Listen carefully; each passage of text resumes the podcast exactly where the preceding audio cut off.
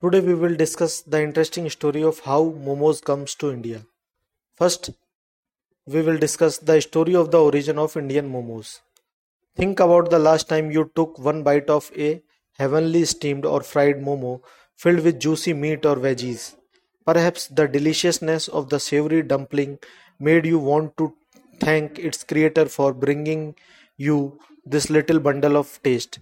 But have you ever stopped to wonder where exactly your favorite snack time treat comes from? It all started with a dumpling, the scrumptious layer of dough wrapped around a filling. China is wonton, Japan's gyoza, Italy's ravioli, or our very own modak.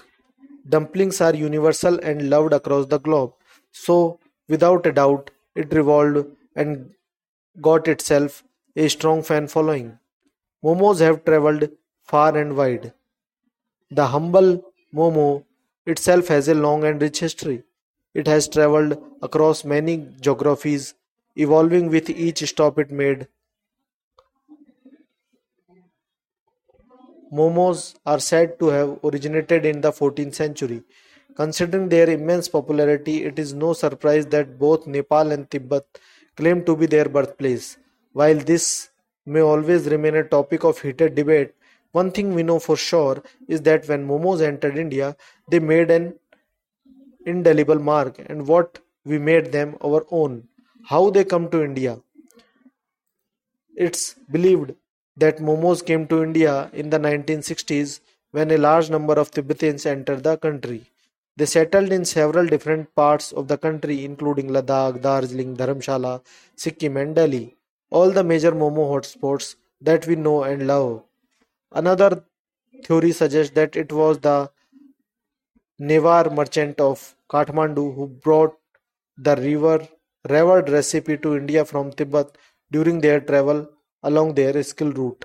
The popularity then trickled down to other parts of the country, ultimately becoming the much loved soul food for so many of us. Regions like West Bengal, Sikkim, Arunachal Pradesh, and Assam all enjoy different variation of momos. Interestingly, though they feature in the local cuisine of only Sikkim and Arunachal Pradesh, adding a modernistic touch in India, we have got a knack for adapting the best food to our taste. It's no wonder then that we can now find momos in so many variants with different fillings spicy chicken, paneer, green vegetables, ricotta cheese, pork, and even seafood.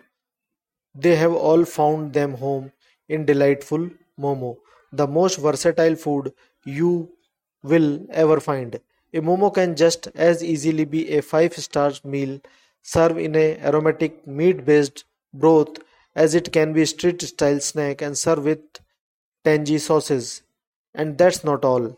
Now with high quality frozen momos available, their use in making party dishes and even evening snack has become even more simple. So the next time you order or make piping hot momo for yourself and your families, take a second to think about the 600 years of tradition, love, passion that you have just put on your plate.